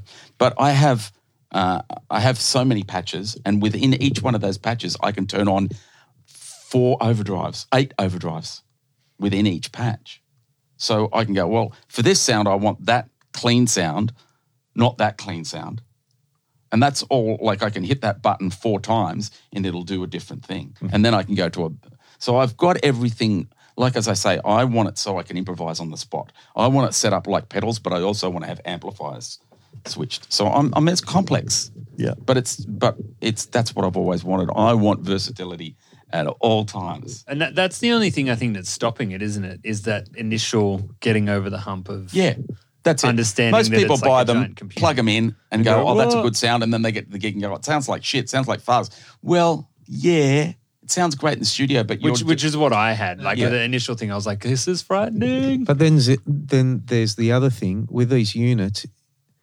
If you don't know about amps to start with, that's it. You're gone. Yeah, Yeah, yeah, yeah, Exactly. yeah. That's it, Chris. Yeah. So- That's it. And this is the problem that, that I, I get with people contacting me on the forums and all that sort of stuff is they send me their patches and I go, man, you, you, you've you've shoved the reverb in front. You've done all the things wrong, mm. and you don't know what an amplifier does, mm. and you, all your gain structure is wrong, and all that sort of. Once you, uh, uh, you know, luckily I've had a lot of experience with a lot of amplifiers. I've had lots of amplifiers, so I know how they work. But most people don't, mm. and especially now that that everything's a, a, a software instrument or it's in a pedal, you know. Yeah, well, I, I, I would make the joke with um on tour because this is the first time I've u- I've used that virtual guitar amp thing, and I'd always just laugh because I just look over at the keyboard players on their Nords and, and go, "Wait a minute, you guys have been doing this for a decade." You're like, and it's true. Like when you think about all that, like those guys, they've been not playing. Re- yeah, they've been living that world, whether they like it or not. So Yeah, What cool. else have you got there for us, Matt? What else we got? All right. Um, It's getting on. it is getting on. Uh, great gigs, horror story gigs. I have a hilarious one. Oh, it's not really hilarious. Well, it is kind of funny. First time I ever played guitar for Jimmy, uh, it was in Mauritius, and and I'd played some bass and stuff like that. And he was like, "Hey, you can play guitar," and I was like, "Yeah, yeah, I can do that. Whatever. Yeah, it'd be cool." And anyway, so I'm like, "Yeah, sick. I'm gonna play guitar for Jimmy in Mauritius. Great." Anyway, we fly over. I I think I just because I sold all my guitars when I moved to Sydney, so I could pay for rent and stuff because I was getting bass gigs. So I was only playing bass. So I was like, shit, I just bought the like a Japanese player first or a guitar? guitarist first. So I, so I grew up playing guitar from 12 to about 16, 17. And then my mate got into the con on guitar. So I said, oh, I'll just play bass in this band we're playing. So I just took up bass. And then um and then played bass ad nauseum till till then. But yeah, so playing guitar, bought a Japanese 50s telly, you know, those like just like a maple neck guy. Didn't have any pedals, so I was like hunted around. I found a rat, and I was like, "Sick! All right, I've got a Proco rat and a, and a telly. Let's go!" And I'm like, "What amps have they got there?" And they're like, "Oh, they've got a Marshall." And I was like, "Oh, sick! This would be a vibe then. A telly with a rat and a Marshall. That'll be great for Jimmy's gig." Anyway, we fly over to Mauritius, and it's all great. And then we finally get there, and we go to the gig, and it's a Marshall Valvestate. like, and not a big Marshall Valvestate either, like the little practice amp one. And I was just like, I'm gonna die. I'm gonna die. He's gonna kill me. It was Well, I, had a, I had a similar story of when when I first joined Dragon, and it was late '80s, and our first gig. So we'd done two weeks or whatever it was of rehearsals, and our first gig was the MTV uh, special on Dragon, and all our gear. that. Yeah, and all our gear was on a truck to Perth for our first gig. Let's do Perth because it's you know it's Yeah, far get away. it out of the way. So all our gear's on the truck, and I got a sponsorship that week for crate amplifiers. Need I say any more? Yeah. So we all Milk got crate great amplifiers. amplifiers. You know, um, Mike Kane said, "Yeah, I'll try it out. Let's do it." It was fucking terrible. I mean, it was okay. We got through it, but it was not good. You know, and that was the first gig. Was the MTV thing? I had a um, incident at the State Theatre with um, Tina Arena opening like the show. Love it. So I start, uh, you know, song "Burn." Yeah. Yeah. So I start. I do this little intro on the acoustic, and the guitar tech had given me the guitar, put it over, but the strap wasn't on properly. Oh, It was sort of bent. yeah. So I get, I do this little lick just before Tina comes in, and the guitar drops, and I just caught it. and she was up the front, and she felt something was not right. She turns around, and she just, she's like, oh, shit happens. That's Yeah, it. you're at the mercy of if your band leader's like Yeah. a good sport at that Yeah. moment, aren't you? Like, look at me, please don't, please don't make this worse. Oh, she was really cool, but Ah, yeah, yeah, she's a legend. that was my shitty moment. But yeah. The only one I can remember that was a bit of a weird one was the first time I did a gig at the Bridge, and it was with Andre Kamen, and Andre had been playing or singing for you for many years. What's that? What's that on a Sunday afternoon when I wasn't there or something? Uh, I don't know when it was with Black Diamond Heart. Oh, okay, yeah. And man, I always used to come and watch you, like one of my biggest inspirations. And playing with Andre is like, man, you get to play the bridge. That's, that's my home ground. That's my treading ground. I'm like, yeah, woo! All right, let's see. And everyone came to watch Andre because they've been watching you. And it was the first solo of a song. And I let rip and let this big solo out. And this guy comes up to me and goes, hey, hey. He goes, get the fuck off your stage, you pop star. And I'm like, all right, thank you. so I Love it. there you go. There's my story. Love it. Yeah, the first time. Love it. Yeah. I've, I'll never forget Mahalia and I were doing supports for Jimmy. I think it was Yamba, maybe. And it used to happen all the time. but, like, you know, it's Mahalia and they know who she is and we're all there playing. And then the crowd's like, just fuck off, you cunt. Like, just going off, like, constantly. And we would get this all the time. And, like, and, and I was new to, to Jimmy's crowd. I was like, ooh, this is a bit frightening. Um, and I just and we used to get all the time. And I just got to this point. Mahalia was pretty good, and then one of the days we were just all in a bad mood, and she was like, "If you don't shut the fuck up, I'm going to play Khe Sanh, Flame Trees, and Working Class Man, and then he won't have to. So shut your fucking mouth." And then from then on, everybody loved us. Like it was great. It was like the rite of passage, like to like you know, like oh she's all right, we love her. Ah! It was like oh man. Crazy. Audiences, audiences are wonderful. We love them. Yeah. I've been in that support Jimmy Jimmy thing like years ago with brutal, Richie, isn't you know Richie Vez. Yeah, yeah, yeah. We had a band together. It was Andre on vocals, Fab on drums, and we were supporting uh, Jimmy at Shellharbour. Oh, yeah. and uh, we're f- going for a full-on rock and roll band, and there's just people at the at the front just sticking their middle finger up. At us. Yeah. it's a rite of pa- it's like, and I swear, if you're not from Australia, you wouldn't understand. Like, well, that's why I, I always thought that the support band thing was a silly idea because you're never paid to go and see a support band. You know? but if, if you But can, how's if- the mentality of it? It's like they're following a football team. yeah, if you Yeah. can win, if, that's Yeah. what I mean. We used to always think with crowds like that, if you can win them over, then then you're doing all right. Yeah. Hmm. Like if you can, and and that's I think a, a Aussie pub rock thing is like I think even if sometimes even if they're there to see you, they're like that in Australia. And if you can win over a pub rock crowd and entertain them without them throwing beer bottles at you, which Yeah. I've had ducked quite a few Yeah. playing gigs in Canberra and Newcastle when I was younger. Yeah. Like Uh, Fannies. yeah, Fanny Bay, Fanny's up at Newcastle. yeah, know it well. oh, Maitland, Fanny's. mate. And that's what I mean. If you if you can if you can press the pub rock crowd in Australia as a guitarist, especially, you're doing all right. You're doing all right. To be honest, the other questions apart from the working with the tech, you've basically answered in all your questions anyway. Uh, uh, sorry, you've answered them in your answers. Yeah. Um, There was something about um, uh, um, I have to give a shout out to Hayden Vassallo. If we're talking about techs. Yeah, there was something Okay, I'll about let, let me ask that question. Then. there was something I'm about just, I'm just going to just say we don't have to talk about him because I don't want to. But I'm just he's been my guitar tech Hayden for Vassallo. like t- he's been my guitar tech for like ten years. Full so- stop. Yeah, pretty much. There was a question that somebody asked about um, what we thought of James Muller, and I think he's one of the fucking best guitar players on the planet. oh yeah. Yep. Yeah, that, that was coming. This- Yeah. Also, if we're talking, Steve Magnusson is one of uh, an incredible Australian guitar player who I don't know him. He incre- I saw a gig on as him and uh, Julien Wilson. It was like Melbourne Melbourne guys, and oh, what's the bass player? Uh, but it was like Bill Frisell kind of vibes, and it was just so killer. Like he's a really great guitar player in in that James Muller vein Yeah, of cool. jazz. The other person I loved completely is Ray Beadle. Oh yeah. Fuck, Yeah, that guy. Wow. What a joy. What a joy and a flow of consciousness that guy has. It's it's it's humorous, it's tasty, it's beautiful. I love him.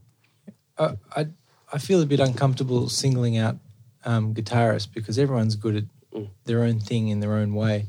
But there is one particular young guitarist that's coming up called Josh Meader, who is mind blowing.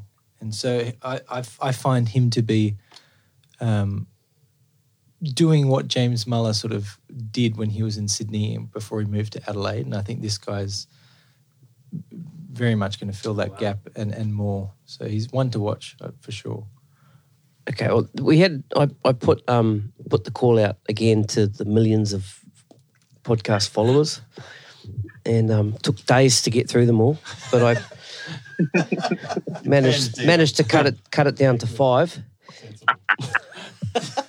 To cut it down to five people. Yeah, there was No, six, so it took a lot of No, actually, three of the three of the questions from the same person. It's just one of us in a suit.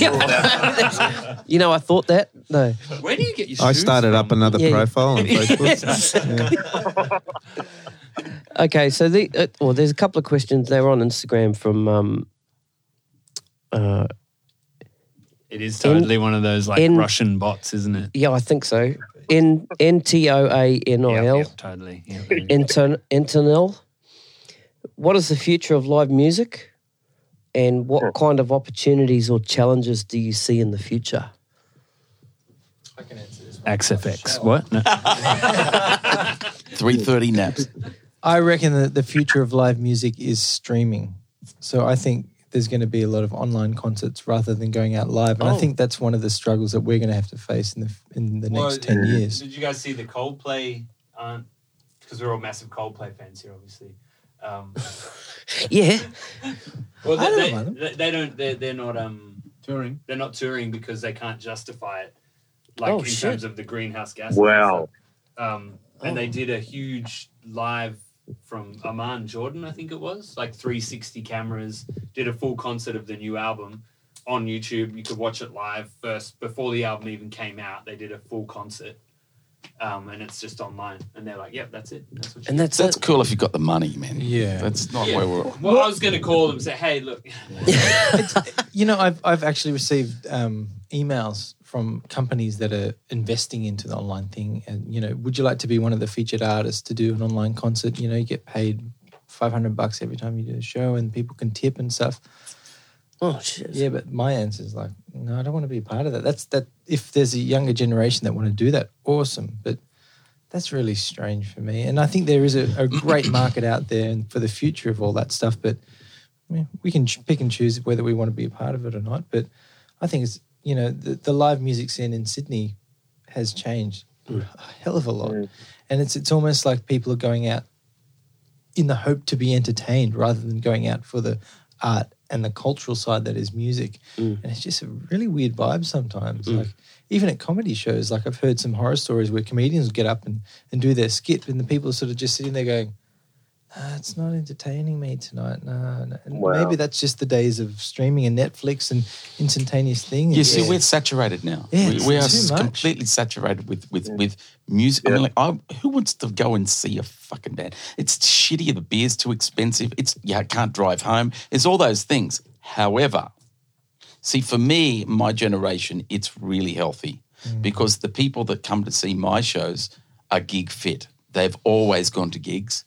Now they're at Yeah. the age where their children have grown up. Yeah. They're, they're not looking after them anymore. And they've got money, they're cashed up. Yeah. So for my generation, it's fantastic. It really is. Well, and t- t- a, a weird thing, having just done this tour with Jimmy, um, it was it was actually really nice to notice. Uh, I guess I'm middle aged now, anyway. But um, that makes me a grand. but but no, it was really really great to see. There was a lot of young people coming to the shows, which, like, you know, you go, oh yeah, yeah, but it, it's actually like I, I feel like it's turning again because I think it's that thing of what happens is generationally people go, oh yeah, I can watch it on Netflix and blah blah blah, but then they go, oh. No, I want to go out to a rock show and it just be sweaty and I lose my shirt and I don't know what happened to my shoe and you know, like and have a good time. Like it, it feels weird for us because it's not for us, but for them they go, let's do some old fashioned shit and go out to a rock and roll show. well, it's Well, interesting. I Like vinyl, was- vinyl's coming back. It's that same. Well, thing. it's it's Yeah. a niche market. It's always going to be a niche market. It's interesting because I was speaking to somebody about this only yesterday. Is that we we are all becoming a niche market. Uh, everything is a niche market. But the the interesting thing about live music is that most kids that want to play live music want to play stuff that you and I grew up on. Totally. Because there's nothing great for a guitar player to listen to these days, and and those guys have been influenced by the the the classic rock people. So the kids want to hear that what their parents grew up on, and so that's where that market yeah, comes that's from. what I mean. It's like Yeah. what what their parents listen to is cool again. They're Yeah. old enough that they're like, actually, yeah, and it is. It's got substance. You know, I listened to a Supertramp album the other day. and I went, "Fuck, this is amazing." Do Do you think that? uh What do you think of the state of popular music today in I s- terms of as a guitar player? Is I struggle with pretty it. Pretty dire. I struggle. Like, what, are you talking about Kiss FM? Kiss. Yeah, I mean Kiss. How do you feel about Kiss canceling that? No. Um, no, I mean in the sense of like just generally like like Mm. obviously we were talking about some great guitar players at the beginning, but just into like and you you were talking about it pop music today as a guitar player. You know, and Dan like you know, is there a role for us or are we just kind of fit in there to do guitar solos like you know Bettencourt and Rihanna's band kind of thing? most of my work is pop and it's playing with DJs and, and doing dance music songs and sessions for dance artists and stuff like that. So there is a, a market for it. It's very, very simplistic parts. It's a lot of skanks and, and a lot of stuff that have roots in funk and uh, I suppose soul and a little bit of R&B. Um, but yeah, I, I mean, I, to tell you the truth, I think Pete's exactly right. It's a it's an oversaturated market. So the music that's on the radio isn't necessarily made with the intention to last decades. It's just to fill that gap that's, you know, a money making thing that's there one day and gone the next so another one can go in its place and do all that stuff. It's Um, rubbish. There, he said it. Yeah, he That's said great. it. Thanks, mate. We didn't have to. It's hey, ladies and gentlemen, that was Chris computer-generated Kamzelas that said Yeah, that. I don't. Not I'll, us. I'll stand by it. I'm with you. Look, as I say, try to listen to the the Spotify. Every now and again, I just go, "Do it, Peter, do it." And I go, Are you fucking uh, kidding? Hey, We're gonna do a Just put podcast on with radio, Chris listening to top put 50. on radio, and and this is what it is. There's one It'll be a stupid video one gimmick too. that's going on throughout to catch the listener. There's ten tons of shit going on around it. Yeah. Like the, it could be a dog's bark. It could be fucking a cat meowing. Seriously, it's really fucking bad. Shark, I love who let the dogs out. What are you baby shark. I, I said this in one of the Shit sandwich. in my podcast before, but there's the Smells T- a glove. TV killed the radio star, and I think now production has killed the songwriter. And I think that's a big thing Yep. that's happened. But then, but then there's like No, there's uh, good stuff out there. what- it's just like, not on the radio. Whether you like it Yeah, or not, yeah. though. But like, Yeah, but radio's so uh, unimportant now. Anybody, Yeah, yeah, yeah. nobody. li- I've, I haven't listened to radio for decades. you, you don't listen to Kyle Sandilands? If I listen to the radio, it's it's ABC. podcast Right. is taking a turn. Smooth. What, but what do you think about like people like say Adele cutting through all the, you know, and selling actual physical copies and everyone in the world buying a copy of that album, whether you like it or not, because we're all playing it Which at every one? wedding. Which one? That's Adele, like I, her. I love That's Adele. t- you but, got to but remember. that's what I mean. Like there's there's that's still all ten years those- old. yeah, that's No, the latest current, album's really. only uh, three years old, isn't it? But I think that's what happens when songwriting matches the production.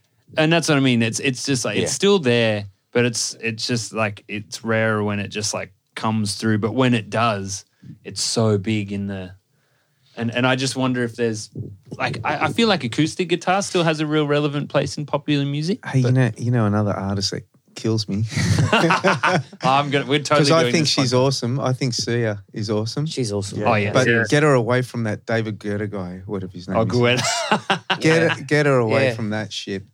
Gwen out of there. Because you hear a really good song with a great vocal, and then it goes, it does that turn with the side chaining and all that bullshit. See, Sia is an incredible singer. She yeah. is, yeah. Here's a Incredible songwriter I'm too. getting negative now. and, uh, okay, and then what do you think of this song by the Jonas Brothers? Oh, I love his guitar solo. There's a horror gig story right there. I think Chris is right though. There's so much good stuff if you just want to dig around and find it. I think Yeah. I know when I was growing up, probably for most of us, there was lots of great obvious guitar on the radio that got kids excited about great guitar playing. Um, I know as a teacher, like the stuff my kids listen to, there's not a lot of cool stuff, and and the ones who are really into it will find it, but there's not as much Yeah, as as a mass parent, coverage. it's, so it's weird. Like my my daughter is ten, and so growing up in a musical family, as we're talking about, she'll go and she'll put on like the Beatles or um, Stevie Wonder, like on vinyl. She loves vinyl, you know, like and but so we got to like Sia on vinyl or um Lorde. She was obsessed with, but then then she's obsessed with like Lil Nas X, Old Town Road at the same time, you know, or um you were telling me about this. yeah, and it's like See, this would be interesting because because having children would expose you to them some of that stuff. See, I'm not I've, exposed I've to it. I've always made a point for me of listening to whatever is hip. You know what I mean? Like because even if I hate it, I want to be able to say why I hate it. That's right. Yeah. because I think that's that's really important with music is because if you just go I hate this, I'm like I don't want to be my parents when they heard us play in a band and go. This music is terrible. When are you getting a real job? You know, I, I you know, and, and I Well, was that's saying- why you know I. You, getting back to what you, you're saying is, I remember when I was a kid and I said to my mum, "I'm going to continue to listen to modern music." That's why I still do the top top fifty. But as the years go by, I struggle and struggle and struggle to find anything mm. of anywhere near what I grew up with. Yeah, but then there's things like that, and that's the thing I find like like I don't like Billie Eilish. There's some, there's something about that that's kind of like cool. Like I'm like, Yeah, I- oh, why, I- I like why would you sing like this? I'm like, Yeah. wow, that's really clever. Yeah. You know, because it because it, it's that thing we're talking about. It's the polar opposite to everything that's happening. Instead of it like and like all the drops and stuff, it's like I'm The, the first thing I right and the you first listen thing that I listen to is is uh, the, I don't know whether it's yes it is me, but the first thing I listen to is does this person understand what they're doing? They're singing about yeah. Do they do mm-hmm. they understand the chords? Do they understand why mm-hmm. why are you singing that sh- that fourth over that that note Well, over and that the- and the thing that's and hard that's is what that pisses me off the- because I goes you're not m- making music, you're guessing it. Well, and then what is hard because we've all been in this world, and like if you're making modern music as like popular, is that nowadays a lot of what the singer sings to isn't what ends up on the radio. So they're like at the mercy of the producer a lot nowadays. Well, a lot of the session work I get, it's literally a top line that someone's put down at some stage, and then someone else has gone, "Hey, I think I've got a beat that could match that. Why don't we put them together and send them to people to see what chords come back?" And that's the job description. It's like, that's it, dude. See, that's guessing. Yeah. It's That literally, it's like, me. how, how many different versions can of this song can you make? I'm like, uh, okay, here's five. Yeah, right. And then the best one wins. It's literally, it's like, which one's going to appeal to a board of people that have no musical bone in their body, but have cash in their wallets and go, would I buy that? No, gone. And that's And it's we're, over. We're at the mercy of people Yeah. that are behind those, you know, jobs that pick and choose. It's not musicians. it's it's it's it's it's I mean I don't think it's changed that much. I think it's much the same as it's always been. It's just Because like it- there's way more Bay City rollers now. yeah, there- that's right. Exactly. It's way dumber. It's dumber. We've dumbed it down like we've saturated everything. Everything's saturated. You know, I look at um, advertising music because I've you know done so much of it, and, and I look at it and it's like it- now it's a, a popular song that gets put to a car ad And mashed up and what doesn't songs. work, and it doesn't work because I could I could say to you Do you know what song that is and what the what car it's selling? And you'll probably go, no. Yeah. Dio Holy Diver. See, what's and the car? The only I, I can't remember, See? but I'm such a Holy Dio driver. fan. For me, it appealed to me. I was Yeah. like, "That's Dio. When do we hear Dio on TV?"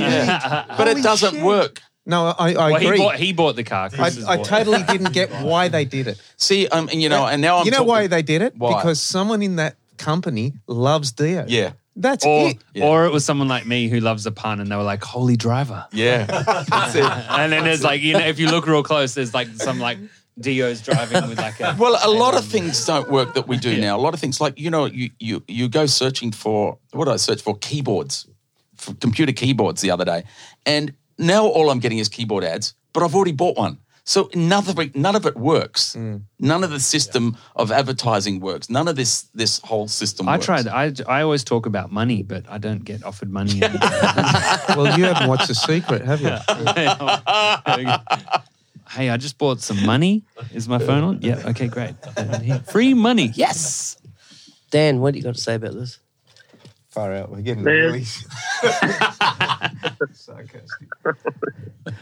Now we're really oh. being Oh. guitarists. No, it's well. Before I used to think I was, it was it was weird to kind of go, oh, you know, music back in the day was this and that, but but I I, I don't. You play any of the old songs, they'll still hold their own, whether you're in a club or a live thing. Like everyone will still go bananas over "Rock with You" or you know, uh, uh, "Message in a Bottle" or something. So it's obviously a testament of how good and wholesome music was like and how much it's kind of depreciated per decade.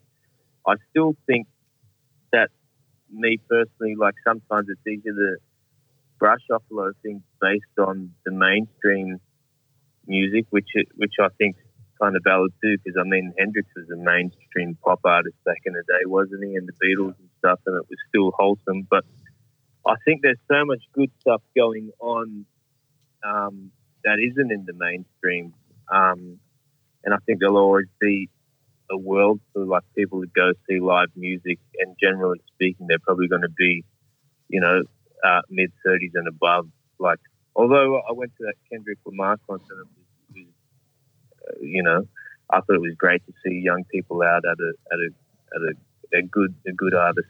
Um, Yeah, Kendrick's Concert. killer. Kendrick's great, and then like even even like some some pop music I don't mind. Like I don't mind Shawn Mendes, and um, you know I I, I love this artist. Her, her name's called Her H. Dot E. Dot. Oh, she's killer. Yeah. Because she plays every instrument. But I, I, I think whether it's a, a system thing or the music world or just the radio world, what it, in mainstream wise, I'm talking about not indie grassroots stuff. But I think they need a major in still playing an instrument because I, I, I got there's a producer I won't name, Sydney Cat, and he's like, "Man, take this," and I and I was like, "This is ridiculous. This is great. Who play guitar?" And he's like, "Oh, it's a sample pack." And like I'm like, man, there's it's it's just not the same. It's not it's not there's no authenticity of you know, like I remember even when like what really got me into guitar was the whole Ben Harper, John Mayer, John Butler trio. Like that was my era where I guess even mainstream radio then, whether you're talking John Mayer, Your Body's Wonderland, still had guitar solos, still had Mm. live instrumentation, and that's actually a really clever song, like lyricism as well. Dan, But- I remember the I- I- days. I remember the days we had saxophone solos. Oh, Hey, they're back just in a nightclub. But but I I, I, I, think things do come back around. But I, I'd love to, I'd well, I'd love to hopefully see the day where you know like people are going out to see live bands that are young. I mean, Gang of Youths are killing it, and there's Yeah. young people seeing them and stuff. But it's it's still like a, a, a minority compared to people who are just flogging off EDM, and, and no one really wants to hear that stuff, really, man. And it's not gonna it's not going to bang in a club or a live bar in 20 years from now, like, you know, um, Rock With You is, or, you know, Never Too Much or something like that. But I don't know. Yeah, I feel I feel like uh uh is there going to be cover bands doing David Guetta tunes in, in I hope not. at the. Sheaf in 20 As twenty? long as they bring the USB stick, they're fine. I hope not. But, but It's interesting. It's really interesting. I mean, it's it's it's it's. I love where it's going. I, I love. For me, it's fantastic. You know, I I- I love that I can create a gig and play with some great players and play what I like to play. And I I, I also have this thing about making sure the audience are part of the the involvement. So that having that audience mentality and and knowing that the audience is nothing without the band is nothing without the audience and getting that loop flow thing going. I think that's that's what brings audiences back. And I think that you know uh, it it's it's great in many ways for me. It's my social event too. You know, just going out to a gig is such a social event, and because I don't want to go out and see a band. I, don't, I, I, it's, I know that I've seen it before. I, maybe that is an age thing. I don't know. I don't like to think I'm old because because I'm not. But it, it's like uh, I've heard it. I've heard it all before. I, I tell you what, I did. I went and saw Roger Waters when he came to Australia, and that was one of the most potent, like powerful gigs I've seen in my whole life. Yeah. and and he's seventy, Yeah. something, Yeah. seventy four maybe, Yeah. and that was like. You know when like you, you you lose a bit of faith every now and then in music or whatever, and and you go and see a gig, whether it be say like someone like Kendrick who's just like virile and in the moment, you're like he's speaking to the youth, and and I went and saw Roger Waters, and I was just like, because I loved Pink Floyd as a kid, and just the show was incredible for one, but just how much intent he still had at that age, and I was like, oh man, I'm going to be, I I can do it when I'm hundred. If he's like, Yeah. yeah, he's angry Yeah. about the world and Yeah. do, and you know, it's like less often, but you still, as long as you still get that moment in your life from live music, which we can give to people as the musicians, Yeah. and you just hope if you give that to one person, one kid, one anybody, then they're going to go home and their life will be better for it. Yeah. and that's that's mm. probably the coolest thing in our job as guitarists. You know, I reckon. I reckon the live seems quite healthy. I, I don't think. I mean, I've seen venues open and close, and I've seen bands come and go. People say that there's, you know, there's no venues. There's fucking heaps of venues. I reckon the problem. There's two problems, and it's really, really simple. And it's that we have musicians that don't give a fuck. And don't put on great shows and look like shit. We don't have any rock stars anymore. We don't have people that dress up with fucking stars on their eyes or anything. There's none of that anymore. And I think the other thing is that venue operators don't have any idea. You, you can walk in, I can walk into any venue and go, well, Yep. why did you put the stage there? Why, why don't you have the lights? Why are your drinks so expensive? You, I can go, and you've got one person behind the bar, like, mm. and you've got 10 people deep. Mm. What, don't you understand that if you put a couple of other guys, you know, it's so it's so simple to me, and and I see these venues closing. It, it's not the government or the, the council or anybody closing it down. It's people with no fucking idea. So I reckon the, the live scene's healthy as all buggery. And as a matter of fact, you know, if I really wanted to, I could go out and do 10 gigs a week again, like I used to in the 80s. Mm-hmm. I choose not to. But it's it's fine. It's doing great. Kids, mm. put a band together. Go and rehearse it up. Put some paint on your face. Wear a cape. three chords and the truth. That's all right. yeah, thanks. I can't wait for punk to really come back. oh man, I was listening to Bad Brain today. Yeah, Refused. Love that stuff. Love Refused. Might end it on this one. This is by far the best one. Favorite drummer. Yeah, man. not nah, not favorite drummer, but this is by Richard Goldner. And what's your view on a great drummer to work with? what is it about the drummer and their style that makes them great from a guitarist point of view? Um, well, I love an 808 because um, it never does a fill unless you tell it. No. Dr. Rhythm, man. Boss Dr. Rhythm. I, I reckon it's really simple for me. I think it's really, really simple. Stay in time. Yeah. The groove, if you know where the time is and you manage to stay in time, your groove will be there. But your groove is you. But uh, it's all too often I'm pulling back or I'm pushing forward to try and find. And I'm, I'm not saying that I have great time or I know where the tempo. But you know, I think that also when when part of learning a song is learning the tempo mm-hmm.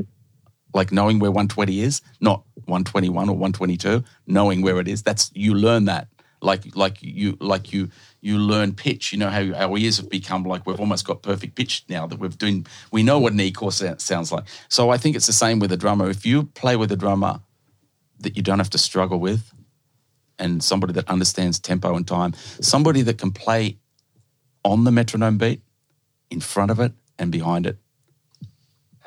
I think it goes all around in, in the whole band. Like, yeah, the drummers got to be good, but everyone's got to play.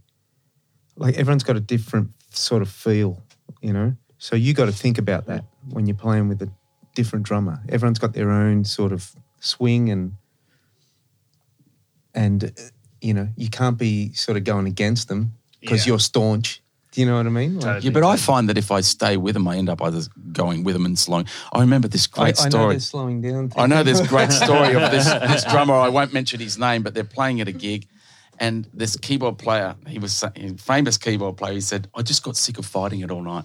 I just went with him, and eventually it slowed down. The drummer stopped, and he said, "What's happening, man?" it's that bad, and I feel like that's Don't what play I. with him again. No, but that's what I feel like that could happen at any time with some some people. Yeah, I, I, I think I think everyone's got a certain feel, and everyone's got to be sympathetic. Sort of. to the yeah. Yeah. Like like I, I feel like like I play with Hibbard, Dave Hibbard a lot, and I'm always in front of Dave. Dave's always behind me as a bass player.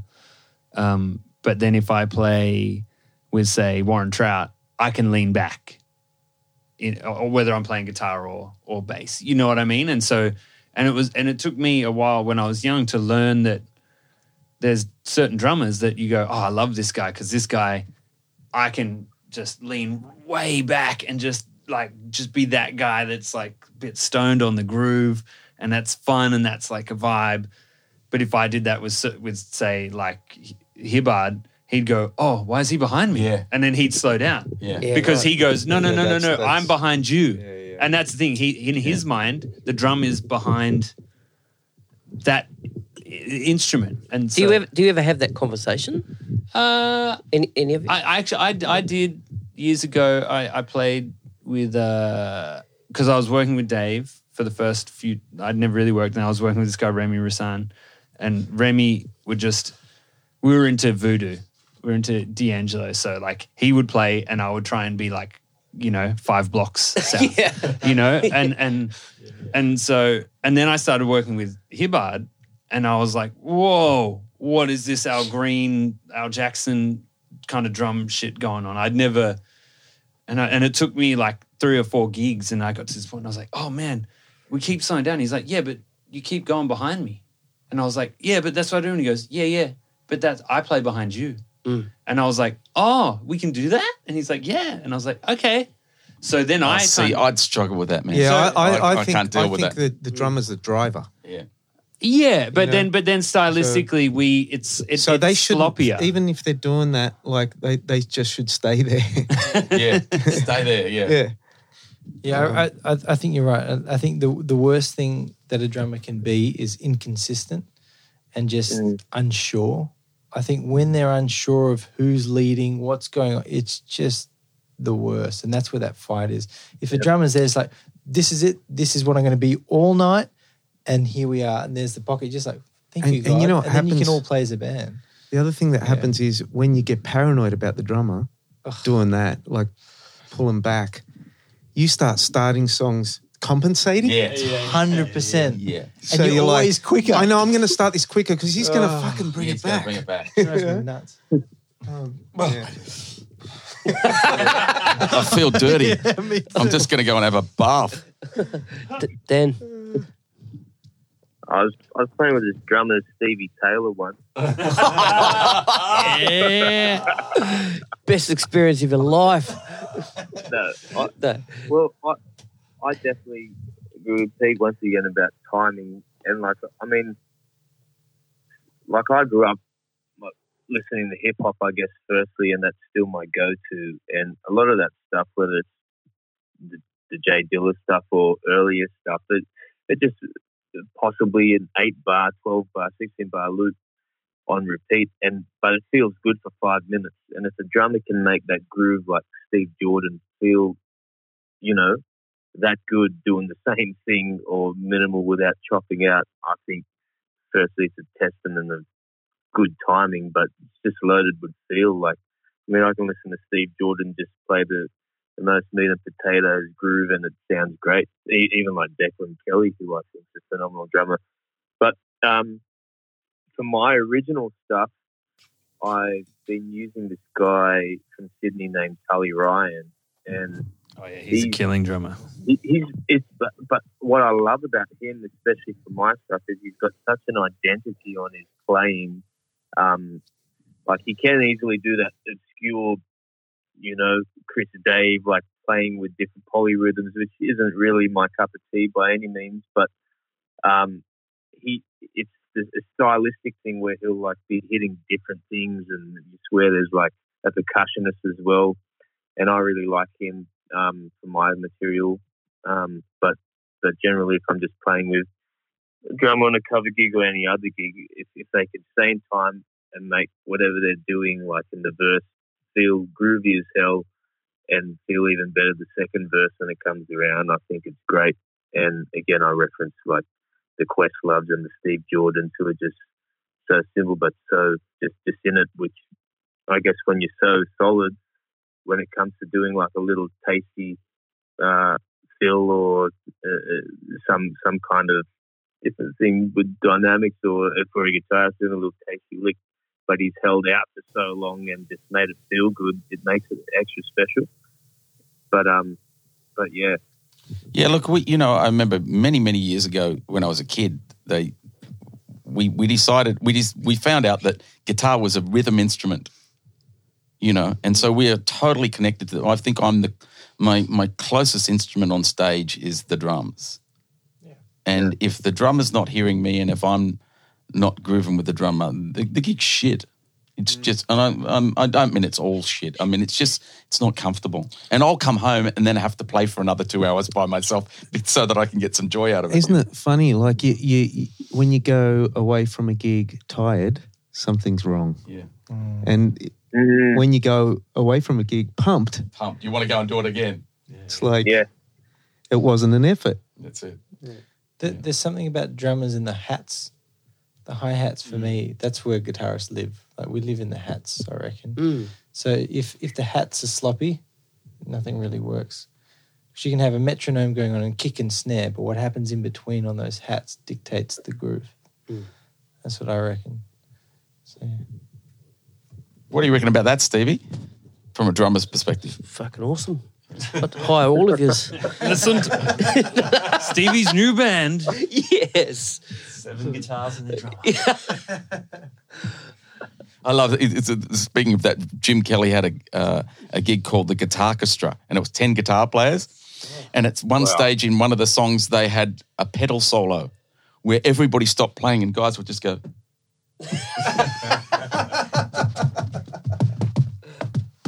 And just turn pedals on and off for, for, for a whole solo. It was just fantastic. That's really cool. Matt, before I close it out, have you got anything you want to say, add? I think we've covered a lot of stuff. This yeah, has been so have. fun. It's been cool. Yeah, Can I just say one thing? sure. I'm I'm re- no honestly I'm I'm really humbled to be amongst everyone here. I think there's some amazing talent and years of experience and wisdom in this room and and online. And I, yeah, just want to say thank you for having me here Yeah, today. It's Absolutely. awesome. It's been really, really, Really. good. Yeah, great. Thank you. Awesome. Thanks, Stevie. No worries, guys. Thanks so much. Thank you. Thank you so much. Really appreciate your time and agreeing to do this. And, Chris, have um, you got anything else to say? No. Chris, stop now. Yeah. um. Yeah, man. I, I don't know what else to say. I'm just um yeah privileged to have That was been uh, out to hang out with you. You know, it was cool. that was nearly what, Four hours. nearly four Close hours. to four hours. Yeah. Marathon. yeah. how are you going to edit that? Four thing? part series. Yeah. Um. He's going to edit it like all my stuff into one podcast, all of Chris's into one podcast, all of Mark's into one. All But the difference, Chris is going to be a three minute podcast. Yeah. I'll be like, No. no. No. No. No. No. no. No. All right, guys. Thanks so much, and um, well, yeah, hopefully we can do it again sometime. Good on you. Thank you, everybody. All right. Thank you. Good night. Thank you. Later, boys. Catch you later.